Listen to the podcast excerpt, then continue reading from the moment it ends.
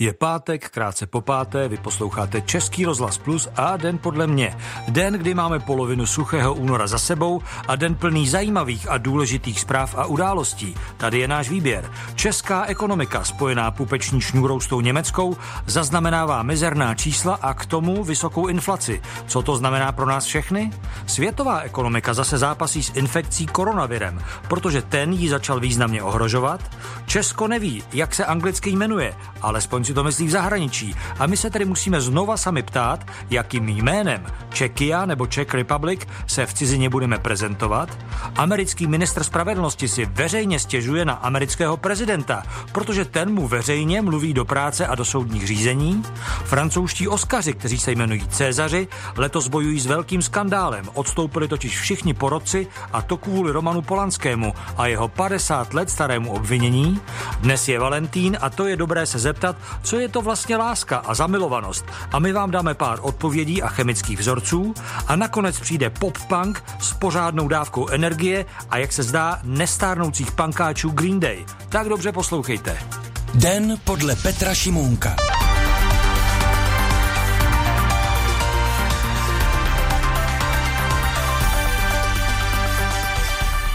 Česká ekonomika roste nejpomaleji za posledních šest let, nejpomaleji ze všech zemí Vysegrádské čtyřky. Její největší trh a partner Německo neroste vůbec a k tomu se ještě přidává neočekávaně vysoký růst cen.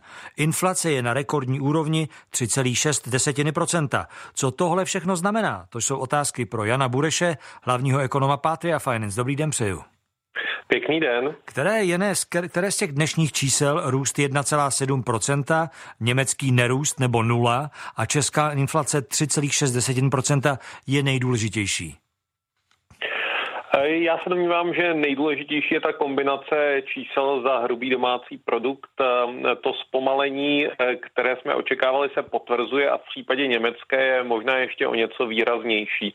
Je třeba to navíc zasadit do nových souvislostí roku 2020, kdy ta slabá čísla, která Německo zahlásilo vlastně na konci roku 2019, tak v sobě ještě nemají žádné efekty nákazy spojené s koronavirem a pravděpodobně tak ten start do roku 2020 bude ještě ve znamení dalšího poklesu.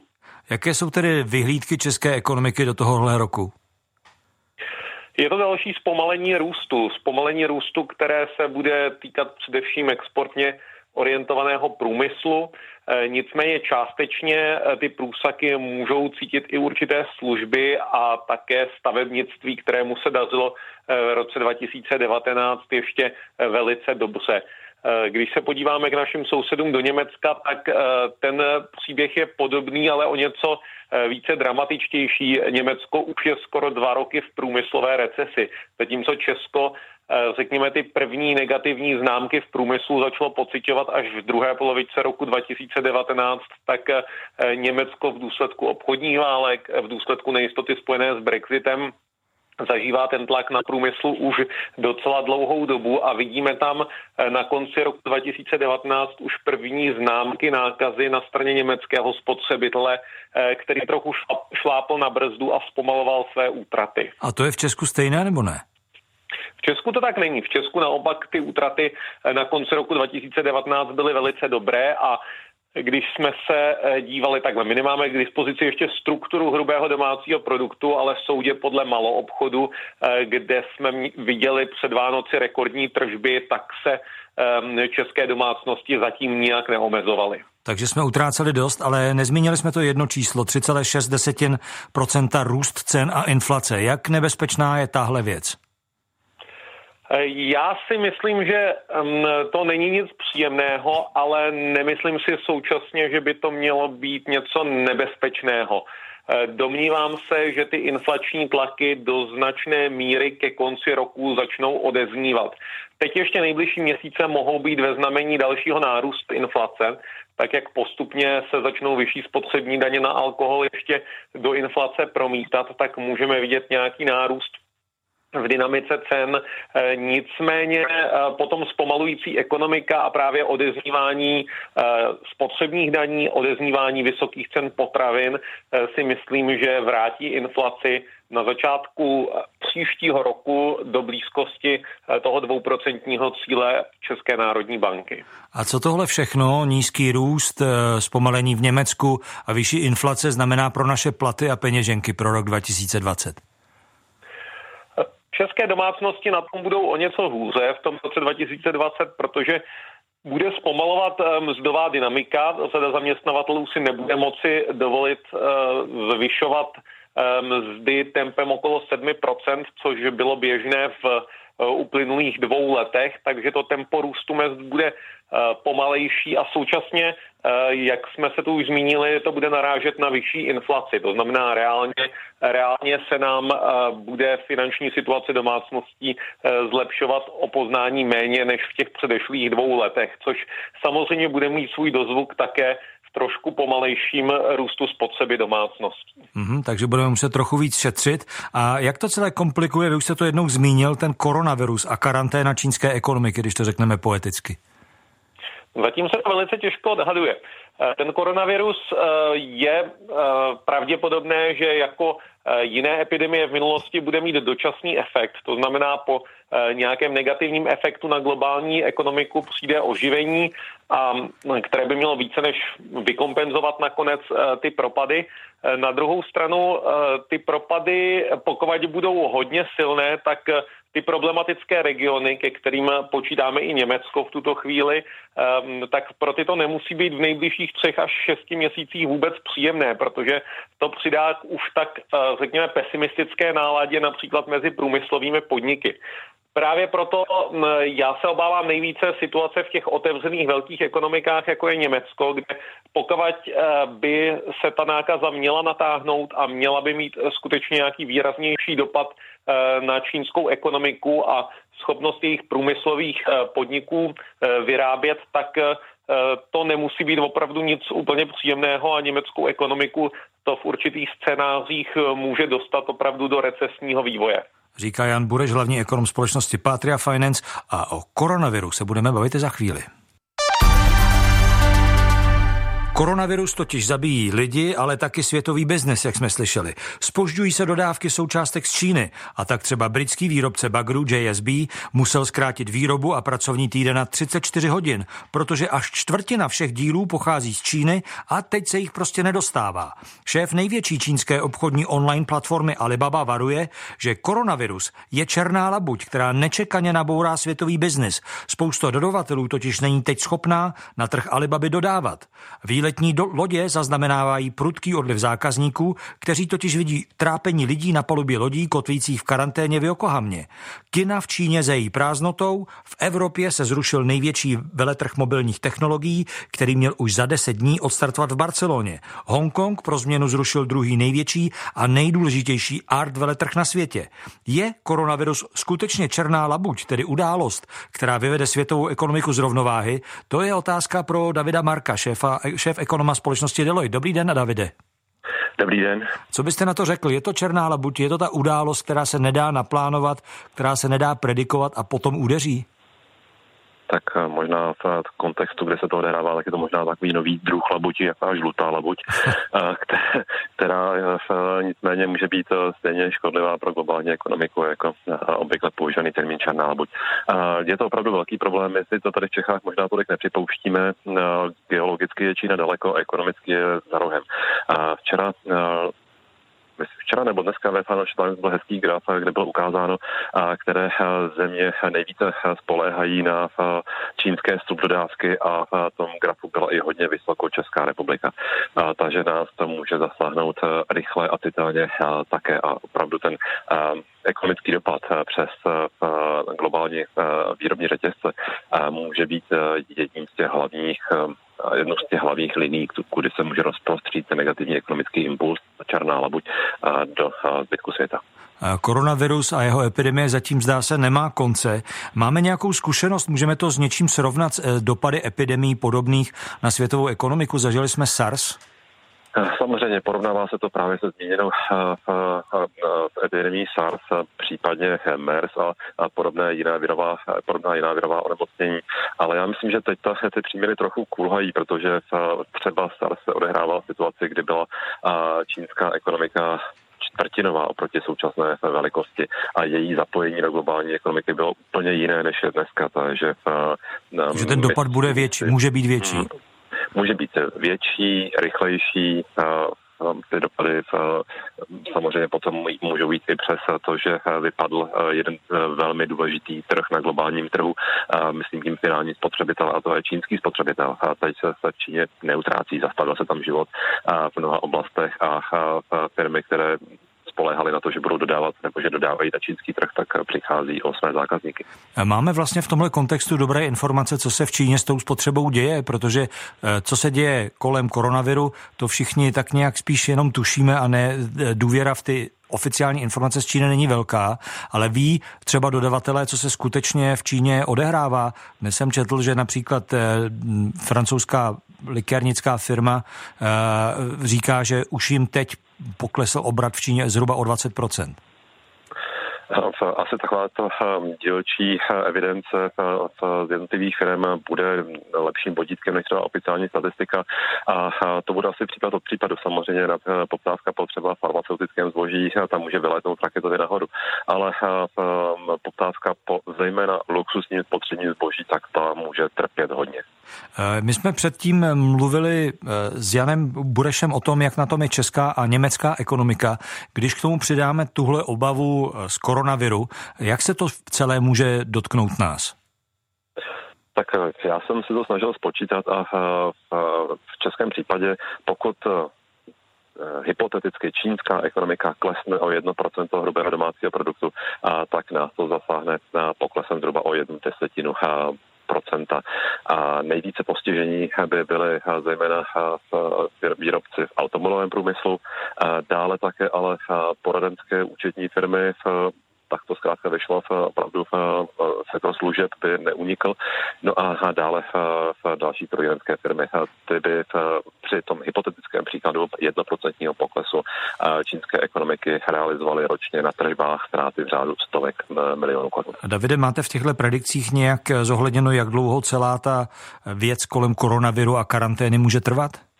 Já jsem chtěl mít jenom spíš nějakou představu, nějaké měřítko. Když v Číně minus 1%, tak mm. to ve zbytku světa, respektive v Čechách. A teď se samozřejmě můžeme bavit o tom, jestli to bude 1% nebo více. A včera jsem byl na nějakém webináře Economist Intelligence Unit a ten ti počítají se třemi scénáři. Ten základní scénář by měl, měl být právě zhruba tak kolem 1 až 1,5% nižšího růstu HDP, než kdyby tato epidemie nebyla ale pak můžou být eh, scénáře, kdy se nepodaří dostat pod kontrolu eh, tu chřipku eh, v delší dobu, déle než ještě třeba další měsíc a ten pokles potom může být i třeba pod 4,5% nebo i slabší růst Číny.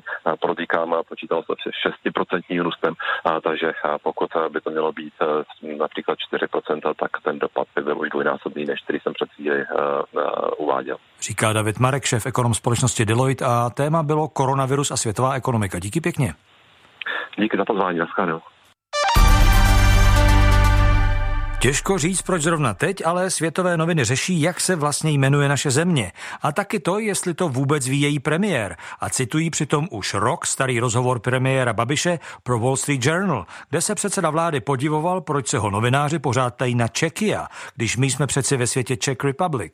Jaké bylo jeho překvapení, když mu řekli, že to je přeci oficiální název přihlášený v OSN od července roku 2017. Ve studiu je se mnou ředitel odboru komunikace Ministerstva průmyslu a obchodu Robin Čumpelík. Dobrý den přeju. Dobré odpoledne. Jak se tedy podle ministerstva jmenuje naše země oficiálně eh, v cizině? No, eh, myslím, že jsme stále Czech Republic, protože jsme Česká republika. Posledních 30 let budujeme značku které jsme investovali velké úsilí a spoustu prostředků. Pravdou je, že Čekia je jakési zeměpisné označení a nefo, je jeden z těch méně formálních názvů, který byl přihlášen do OSN, aby byl legitimně využíván. Rozumím teda tomu správně, že třeba Ministerstvo průmyslu a obchodu ten název Čekia vůbec nepoužívá a nepropaguje? No, neřekl bych, že vůbec, protože je to jedna z alternativ, ale dává samozřejmě, bych použil selský rozum, že když budujeme 30 let značku Czech Republic, tak ze dne na den se přejmenovat Ale zkusil jste, smysl. Eh, zkusil jste někdy někomu říct, že jste z Czech Republic? Mm, zkusil jste někomu říct, že jste z Čeky? A, a Czech Republic vždycky se ptají public, public?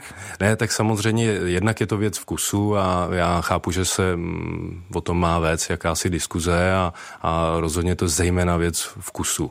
Jo. Mm-hmm. To, to druhé, co bych řekl, já si myslím, že kdybychom dělali nějaký super drahý výzkum v zahraničí, což neříkám, že plánujeme, tak by nej, nejspíše z toho vyšlo Čekoslovákia. Takže to možná... To už se... nějakou dobu neplatí.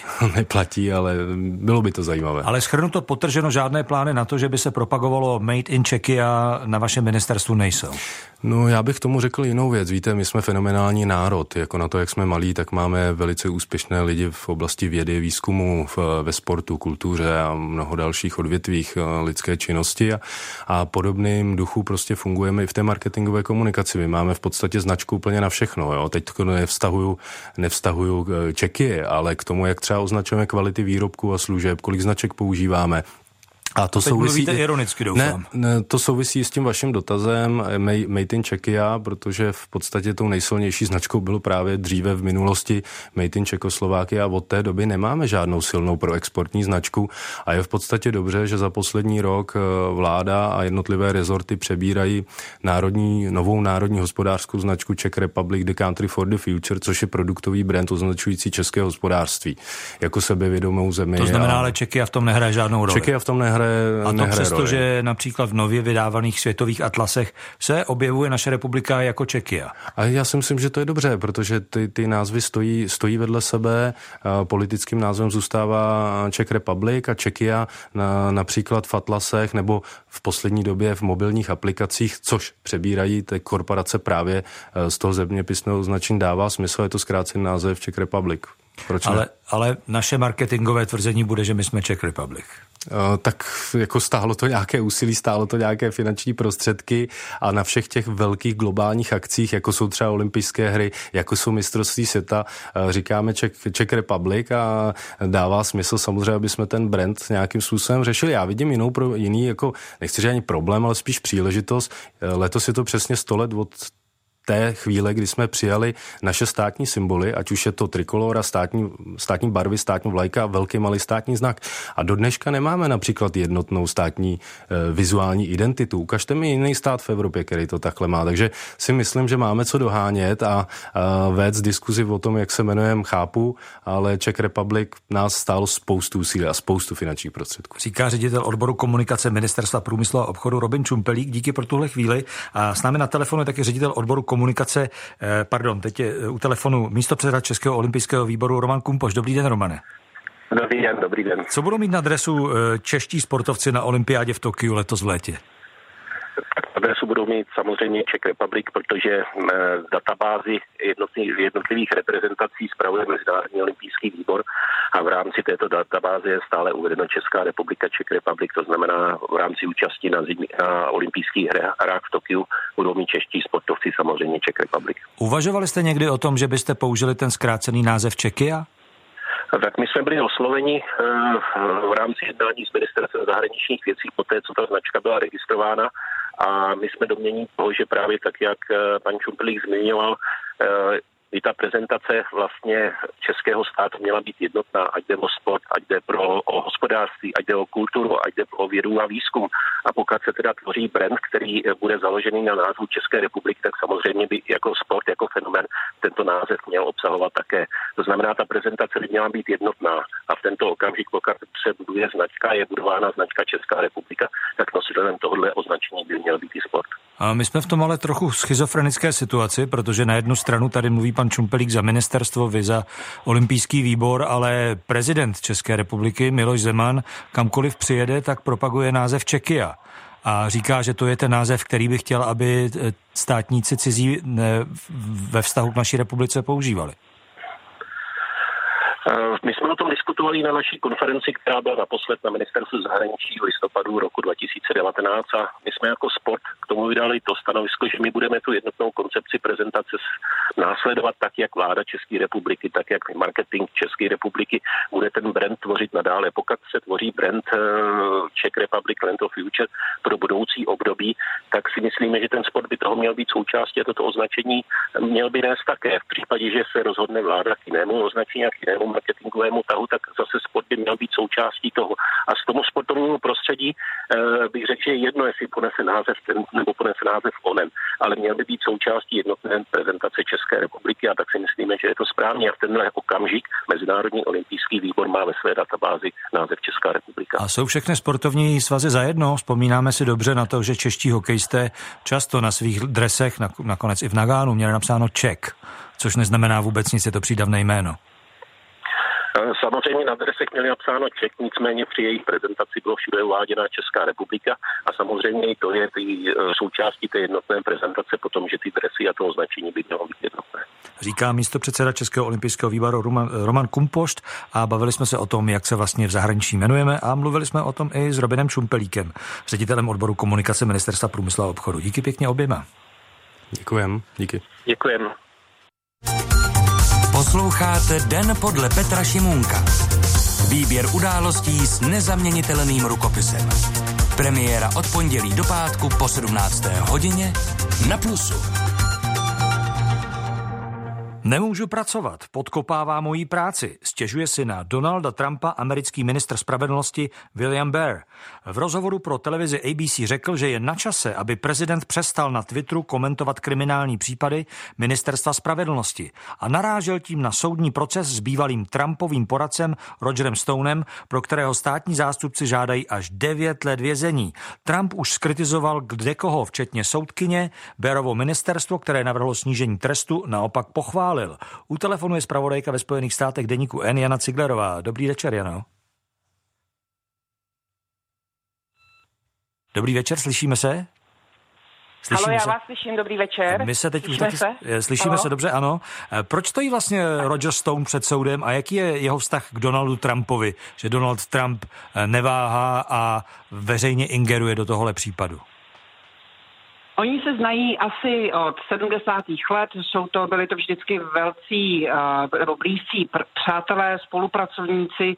Roger Stone je takovým neformálním poradcem republikánské strany a velmi se angažoval v té první fázi eh, Trumpova předvolebního klání. Roger Stone chodí a říká, že on byl tím, kdo uh, Donaldu Trumpovi navrhl, aby se vůbec stal, uh, zkusil stát americkým prezidentem a že to byl vlastně jeho nápad. Tito dva muži spolu mají velkou historii. A on byl, se angažoval před tím zvolením v té kauze Wikileaks, který, jestli si pamatujete, tak oni vlastně zveřejnili ukradené e-maily a data demokratického týmu, včetně Hillary Clintonové. A Roger Stone řekl Donaldu Trumpovi, že tato, tyto e-maily budou zveřejněny na Wikileaks. Donald Trump to oznámil a skutečně se tak stalo. Takže proto ho vyšetřovalo FBI a on jim lhal tehdy a dokonce zastrašoval jednoho svědka, který v tom vyšetřování měl vystoupit a za tomu eh, státní zástupci navrhli výši trestu 7 až 9 let. A to je podstatou vlastně celé té kauzy. A co se zatím v tom eh, soudním procesu se Stonem odehrálo a jakou roli v tom hraje Trump, respektive jeho ingerence a komentáře na Twitteru a dalších kanálech? Ten uh, Roger Stone je obžalovaný a čeká vlastně na verdikt soudu. A státní zástupci, kteří ten jeho případ dozorují, tak mu navrhli uh, v týdnu výši trestu 7 až 9 let. Uh, ještě ten večer, nebo respektive tu noc, už bylo krátce před půlnocí, Donald Trump ale uh, řekl nebo napsal na svém Twitteru, že to je hrozné, že to je velmi nespravedlivé a že on nic takového nemůže dovolit. A ráno Eh, vyšlo najevo, že ministerstvo vnitra přehodnocuje výši, navrhovanou výši trestu a žádá vlastně uh, o, o snížení. Takže to vypadalo, jako že Trump, co Trump večer řekne, uh, ministerstvo ráno udělá. A to je špatná zpráva samozřejmě. My jsme si u Donalda Trumpa zvykli na ledacos, ale je tohle to už přes míru jeho obvyklého chování, že ingeruje vlastně do živé kauzy, protože eh, i v České republice bychom na něco takového byli dost, eh, dost hákliví, když by prezident se vyjadřoval k živé kauze, která je u soudu. Je to vlastně úplně neobvyklé, to u Donalda Trumpa není, ale je to asi zatím takové vlastně jakoby jedna z nejhorších věcí, kterou udělal. I podle toho vypadá ta eh, reakce jak americké veřejnosti, tak americké odborné veřejnosti, a, která teda je velmi v pozoru. A dokonce i ten William Barr se od toho distancoval a dokonce se distancoval od samotného Donalda Trumpa, kterému doporučil to, jak jste říkal na začátku, aby přestal tweetovat a aby přestal zasahovat tímto do jeho práce. A oni to jsou dva, ti tomu, že jsou velmi si blízcí. Barr je pro Donalda Trumpa velmi důležitý. Díky němu je vlastně Donald Donald Trump tak mocný a jsou republikáni za ním tak sešikovaní a tak drží takovou jako jednotnou podporu vůči němu. Tohle, to se datuje od, od nástupu Williama Bára do čela ministerstva spravedlnosti. E, někteří říkají, že se prostě lidé Trumpa začali opravdu bát, protože má na své straně toho William, toho ministra spravedlnosti. A eh, pro Williama Bára je to samozřejmě, to byl respektovaný právník a to, že je to tak jako pravá ruka Donalda Trumpa mu teď úplně na prestiži nedodává, abych tak řekl. Nejenom, že je pravá ruka a taky je svým způsobem podřízený Donalda Trumpa, ale teď to prostě přesáhlo hranici, kterou je schopen eh, unést a akceptovat. Je to tak?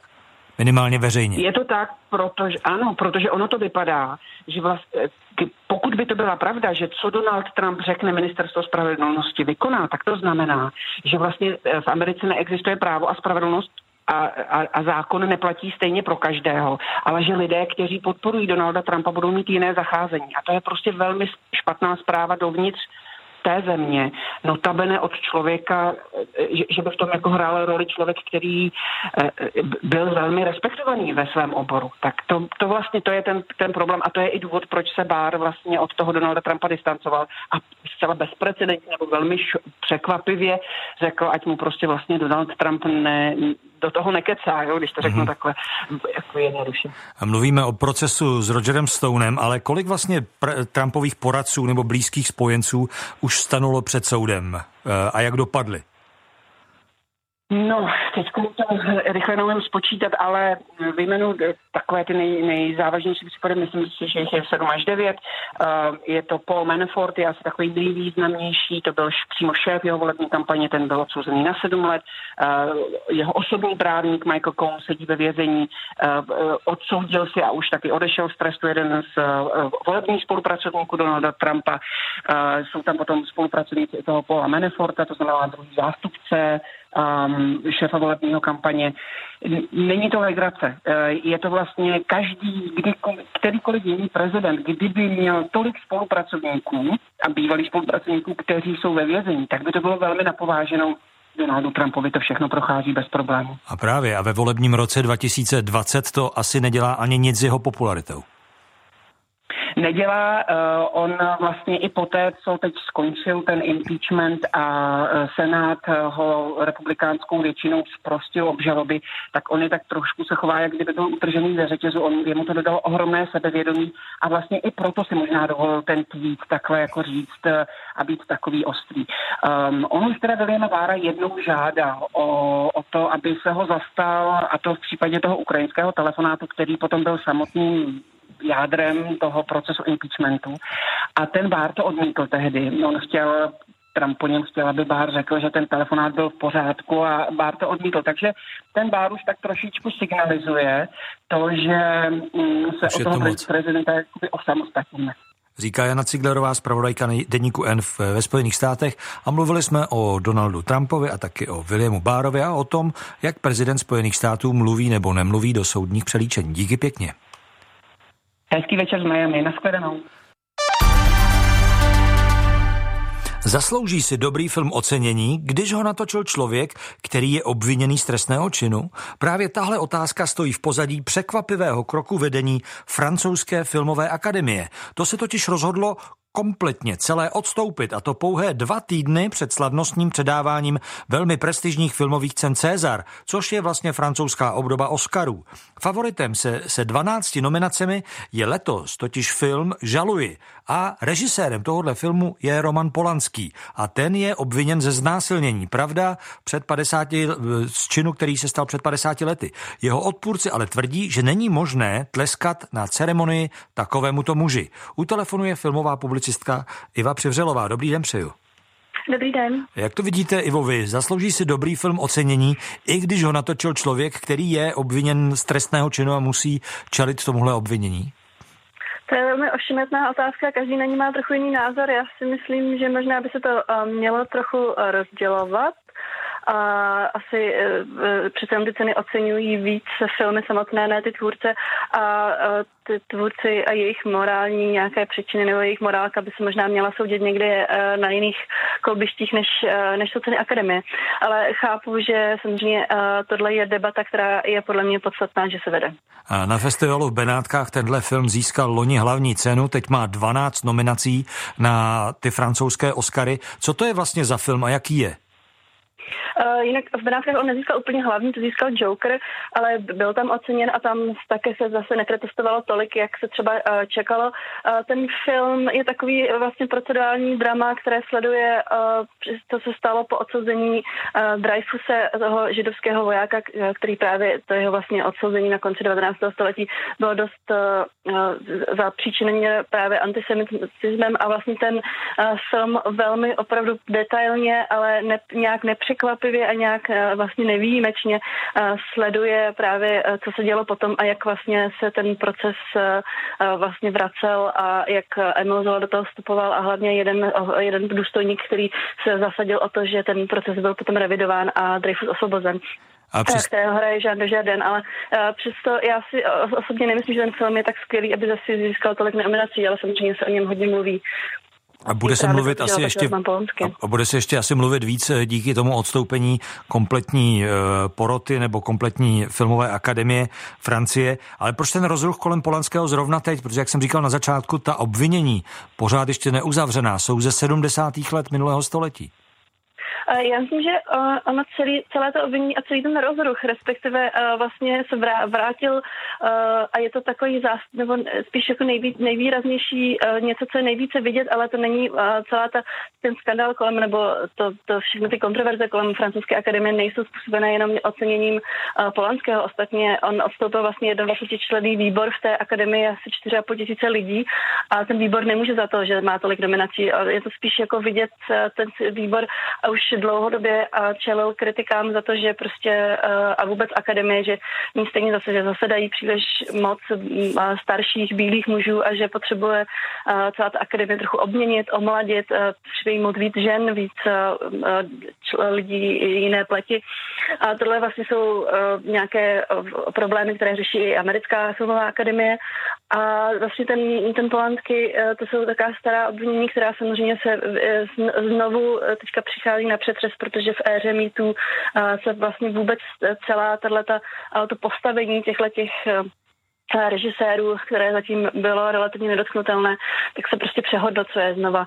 A ono se i objevilo jedno další obvinění, eh, co se týče eh, polanského eh, nějakých, nějakých sexuálních deliktů, které taky mě mělo stát v 70. letech, ale vlastně se o tom začalo mluvit až teďka. Takže samozřejmě je to něco jiného, než nějaké nové kolem Harvey Weinsteina obvinění nebo jiných lidí, ale spíš to má symbolizovat něco, jak, jak se vlastně akademie a vůbec filmaři tady staví k nějakému zneužívání eh, moci a hlavně eh, k tomu, eh, k nějaké genderové rovnoprávnosti a všechny, myslím, že tyhle, tato témata spíš se na tom příkladu žalují, odráží, ale je to spíš takový, jako proč je to vidět, ale není to ta, ten, ta příčina všech těch problémů, které francouzi říkali, řeší. A dobře, co se tedy na tom předávání slavnostím, které je stejně velké jako ti Oskaři 28. února stane? Předají se ceny, i když neexistuje akademie, respektive ten výbor? Eh, no, ten výbor bude eh, vlastně rezignovat až po, těch, eh, po, těch, mm-hmm. po té mhm. ceremonii. On ještě tohle to dotáhne a právě vlastně tu, tu svoji rezignací on se snaží uklidnit uh, ty vášně a asi možná i zajistit, aby, aby někteří vůbec přišli uh, na to předávání. A vlastně tohle by měla být nějaký pro jejich poslední a potom uh, s tím, že uh, vlastně ta akademie snad oni také vlastně to, všechno to vzniklo i díky tomu, že uh, 400 velmi významných uh, i ve světě známých osobností francouzského filmu vlastně napsali protestní dopis, kde právě i kritizovali to, že jako akademici nemají na to zvolení těch členů do výboru vůbec vliv a že vlastně na tu podobu těch cen a tak. Takže možná se vlastně to celá ta akademie bude trochu více reformovat, aby možná ve vedení byli lidi, kteří oni se sami zvolí. A a potom si myslím, že možná i ty, ty, ty, ta akademie se měla víc proměnit vlastně nejen to, to, že od, od, odstoupil ten výbor, je zase taky něco taky jako gesto k tomu, že tady můžeme začít znova a můžeme začít dělat něco, něco nového. A víš se, jestli přijede Roman Polanský pro těch 12 nominací? Uh, pochybuju, protože on eh, nebyl ani v Benátkách, nebyl vlastně nikde, nebyl na evropských je pořád ve Švýcarsku. Byl, takže ano, já si myslím, že on už neopustí, ostatně také už, už má, je přes 80 let, takže si myslím, že už se cestovat ani nebude i, ze zdravotních důvodů. Říká filmová publicistka Eva Přivřelová a mluvili jsme o tom, co se děje kolem francouzských Cezarů. Díky pěkně. Díky, děkuji, naschledanou. What is love?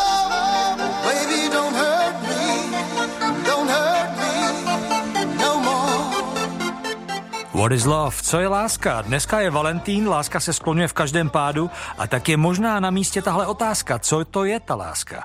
Je to, jak tvrdí dnešní BBC, pravda, ne úplně nově, jen souhra hormonů a chemie s troškou psychologie? Nebo je to nadpozemský cit? A jak dlouho může okouzlení láskou vydržet, ať už je to cokoliv? To je otázka pro Jiřího Patočku z katedry radiologie a toxikologie jeho České univerzity v Českých Budějovicích. Dobrý den přeju. Dobrý večer. Možná na začátek slavíte Valentína? No, neslavím. Neslavíte. No, protože vy, ne. vy asi víte něco o těch eh, chemických vzorcích, které nám prý probíhají v těle a je to docela zajímavé. Vy jste eh, z katedry toxikologie. Znamená to, že láska je něco jako intoxikace? No ano, dá se říct. Eh, jak to? Jak to funguje? No, funguje to tak, že se v těle našem uvolňuje celá řada látek, které můžeme nazvat biomolekuly, jsou to různé hormony, mohou to být neuromediátory, ale svým způsobem jsou to jedy. A ty se uvolňují v různých fázích té lásky, protože ta něčím začne a něčím končí. No a čím začne? No začíná fascinací, takovou sexuální fascinací a erotickou přitažlivostí. A co se, v, co se v tu chvíli v těle děje? No, my nevíme, co spouští tuto reakci, ale víme, co ji způsobuje. A způsobuje ji adrenalin. Látka, která je dobře známá i z jiných, uh, z jiných reakcí, protože uh, připomíná stresovou reakci, kdy se vám rozbuší srdce, zčervenáte, uh, začnete rychle dýchat, tak to je taková ta první reakce, což ještě sice není láska, ale ta tomu vždycky předchází. Takže láska je něco jako bungee jumping, tedy když vyvolává takovou... Dá se říct, dá se říct. A co se děje potom, když eh, tedy vyletí ten adrenalin? Eh, jak se z toho stane cit? No, pokud je všechno v pořádku, pokud se to vyvíjí příznivě, tak se eh, rozvíjí stav akutní zamilovanosti. No a za to může náš limbický systém, to je část mozku odpovědná za emoce, který začíná syntetizovat fenyletylamin do, naše, do naší krve. To je látka, která je někdy označována jako hormon zamilovanosti a po chemické stránce je velice blízká dobře známé jiné látce droze zvané metamfetamin, čili pervitin. Aha, to znamená, počkejte, to znamená, že dalo by se to i uměle přivodit, kdyby chtěl, aby se do mě někdo zamiloval, takže mu dám pervitin? To ne, ale když si vezmete pervitin, udělá to úplně stejnou reakci, jako když se zamilujete. To znamená, vyvolá to silné energetické nabuzení a euforii a proto se také ty drogy berou. No a proto se taky lidi chtějí zamilovat, ale jak to, že... Ano, také. Eh, jak dlouho taková věc může vydržet? U pervitinu to víme asi, jak to je, i s tím dojezdem, ale jak je to, jak je to s láskou? Může tohle vydržet no, na celý život? Je to, je to pochopitelně individuální. Někdo se zamiluje na velmi krátkou dobu a velmi rychle to opustí a někdo se zamiluje na delší dobu. Ale v žádném případě láska netrvá věčně, to znamená, že je nahrazena dalšími chemickými reakcemi, které eh, se podílí na tom, že vzniká mezi partnery vztah. A na tom se podílí jiná látka, která se nazývá oxytocin. A ta se... To je takový hormon, hormon zamilovanosti, ten produkují nadledvinky, ten se vyplavuje do naší krve a ten má na svědomí to, že vzniká ten, ten vzájemný milostný vztah. A jak teda ale eh, ten eh, podvěsek mozkový a, a ty nadledvinky poznají, že mají všechny tyhle věci vylučovat zrovna u té osoby, kterou teď vidím? No to právě hm, bych řekl dosud neznámá věc. Proč ví jednotlivé hormony, jednotlivé uh, biomolekuly, kdy se mají správně uvolňovat? V našem organismu a nejenom v našem, ale v každém živém organismu. Něco to řídí, něco uvolňuje a spouští nejrůznější chemické reakce, ale my o tom zatím mnoho nevíme. A proč se vlastně, je to zajímavá lingvistická věc, ale v Česku se řekne, v češtině se řekne zamiloval jsem se, ale třeba v eh, angličtině to je fall in love, spadnout do té lásky, nebo tombe amoureux, eh, ve francouzštině taky, že vás to vlastně úplně celé jako přejede. Je to tak ano. rychle v tom těle? To souvisí s tím, že je to právě tak rychle a to je ten začátek, který má na svědomí adrenalin. Ten je úplně na začátku, jako to u toho bungee jumpingu, protože ten okamžitě spruží ten, to tělo do takové zvláštní reakce. To vzniklo mm, v průběhu historického člověka, u všech zvířat jako reakce, podmíněná reakce na útěk. Mm-hmm. Ten, eh, ten šok, který, se, který navozuje, ten vlastně vybudí toho člověka k útěku třeba, aby utekl před nepřítelem, před nebezpečím. A nebo před láskou a nebo i před láskou. Tam bych řekl, že je to trošku jiné, ale ten princip je úplně stejný. Říká Jiří Patočka, odborník na jedy z jeho České univerzity a bavili jsme se taky o lásce, adrenalinu a dalších hormonech. Díky pěkně. Naschledanou. Když chcete vědět proč. Český rozhlas plus.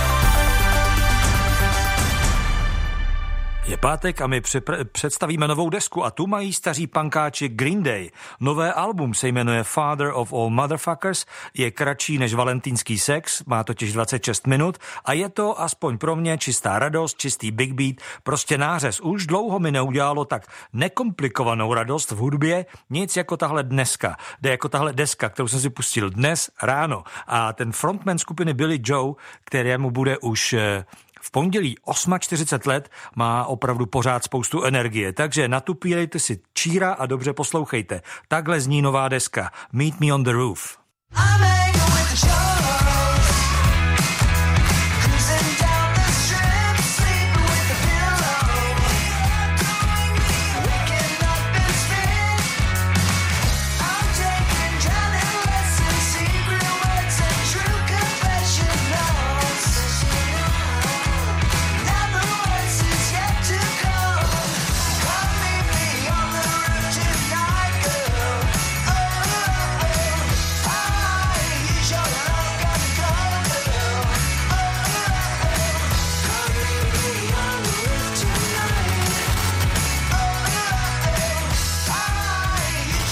on the Roof Tonight. Až uvidíte video k téhle písnice, budete chtít mít motorku, abyste ohromili tu, která vás má mít ráda. Já mám teď na telefonu Jaroslava Špuláka, hudebního redaktora z Deníku Právo. Dobrý den přeju.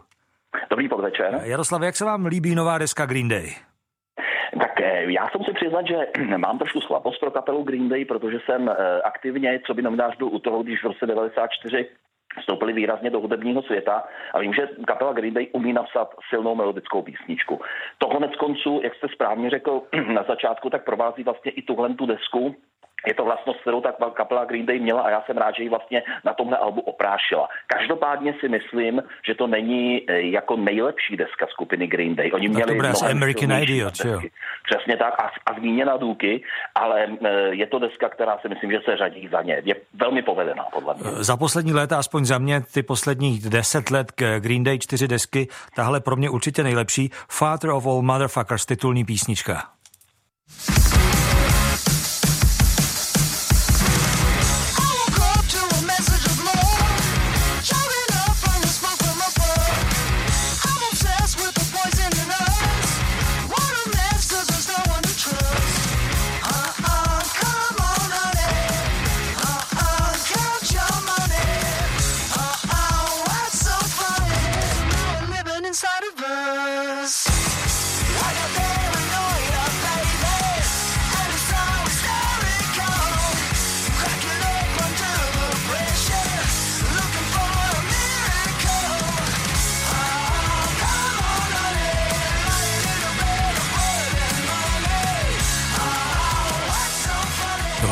Písnička z té desky a musím přiznat, že tam jsem skoro Green Day nepoznal. Jaroslave, pro vás se vyvíjí ta jejich muzika, nebo je to pořád stejný pop-punk nebo punk rock, nebo jak tomu říkat?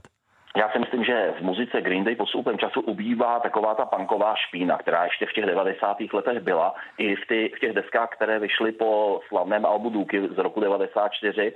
A ta kapela dospívá, myslím si, že v podstatě i reflektuje eh, takový ten obecný příklon k muzice, k, k melodičnosti ještě víc a mám teď na mysli melodičnost čistší, takže eh, podle mě ten vývoj tam je patrný, ale hm, rozhodně to není vývoj, který by každý poznal na první pohled. Eh, já si třeba myslím, že tahle ta nová deska má výborný zvuk, podle mě jeden z nejlepších, které se podařilo, eh, který se podařilo kapele Green Day ve své historii docílit. Je to zvuk, když si poslechnete tu desku na dobré aparatuře, je to lahůdka zvuková. Tak na Českém rozhlasu Plus zazní Fire Ready Aim.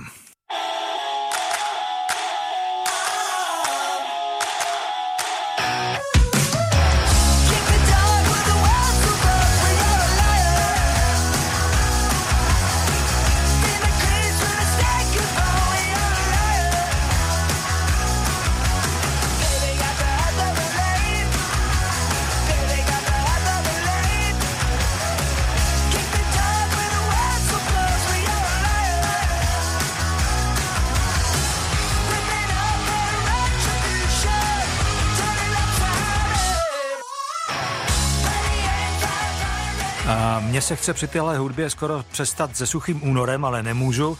Junkies on High, bavili jsme se o pervitinu, lásce a to je i obsahem další písničky jediné, která je trochu pomalejší na tomhle albu.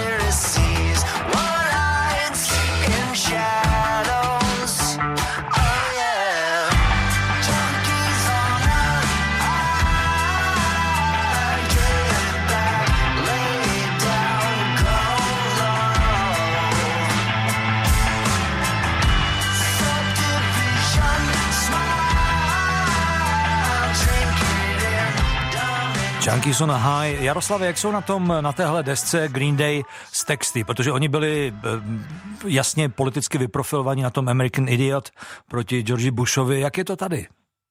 Tady se to posunulo. Eh, ta deska vlastně už není politická, respektive nezasahuje přímo do těch eh, jasně politických témat, ale je to deska, která je vlastně velmi negativní, pokud jde o texty. Ona je společenská a vlastně v těch textech obecně na téhle desce jsou věci, které nejsou mm, jako příliš růžové. S Green Day například zpívají v písnice Oh je, mám peníze a cítím se celkem špatně, což mi připadne, že je docela charakteristické pro, te, pro to album. Prostě podle Green Day žijeme eh, v době, která by mohla být nádherná, ale děláme si ji špatnou a eh, v tom je tedy posun v těch textech. Není to politická deska. Uh, Sugar Youth, uh, o čem se zpívá tady, si poslechněte sami.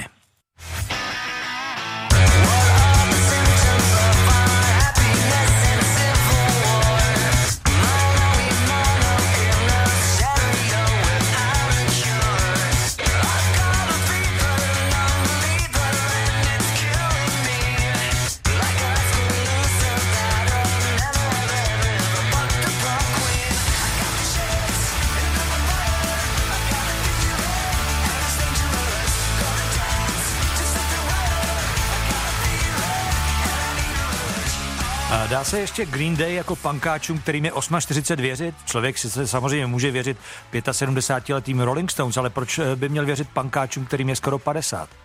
Protože Green Day v podstatě nikdy příliš neuhli z toho, co dělali. A ten věk nezastavíte. Kapela pořád dělá tu muziku, kterou cítí a pořád je jí věrná. Myslím si, že starší posluchači, kteří znají vývoj téhle kapely, tak s ní půjdou nadále, protože eh, ta kapela, jak jsem řekl, nikam neunikla. Samozřejmě pokud někdo mladší bude mít pocit, že punk vypadá jinak, tak ano, ale já předesílám, že vlastně to, co Green Day hrají, to je takzvaný neopunk. Ten termín pop-punk se dostal k hodnocení její hudby později. Ten neopunk opravdu navazuje na ten eh, tradiční punk z těch 70. let a mám pocit, že v tom ta kapela je. A to, že je jim je bezmála 50, to si myslím, že je v podstatě v pořádku. Říká Jaroslav Špulák a já mu pro tuhle chvíli poděkuji. Hudební redaktor z Právo, díky pěkně.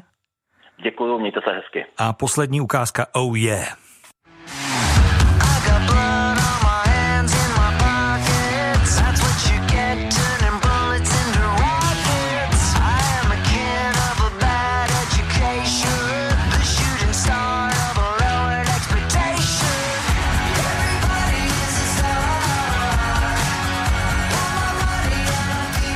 Řekněte si oh yes, Green Day, poslouchejte Český rozhlas Plus, užijte si víkend, mějte se dobře a hlavně něco pro to dělejte.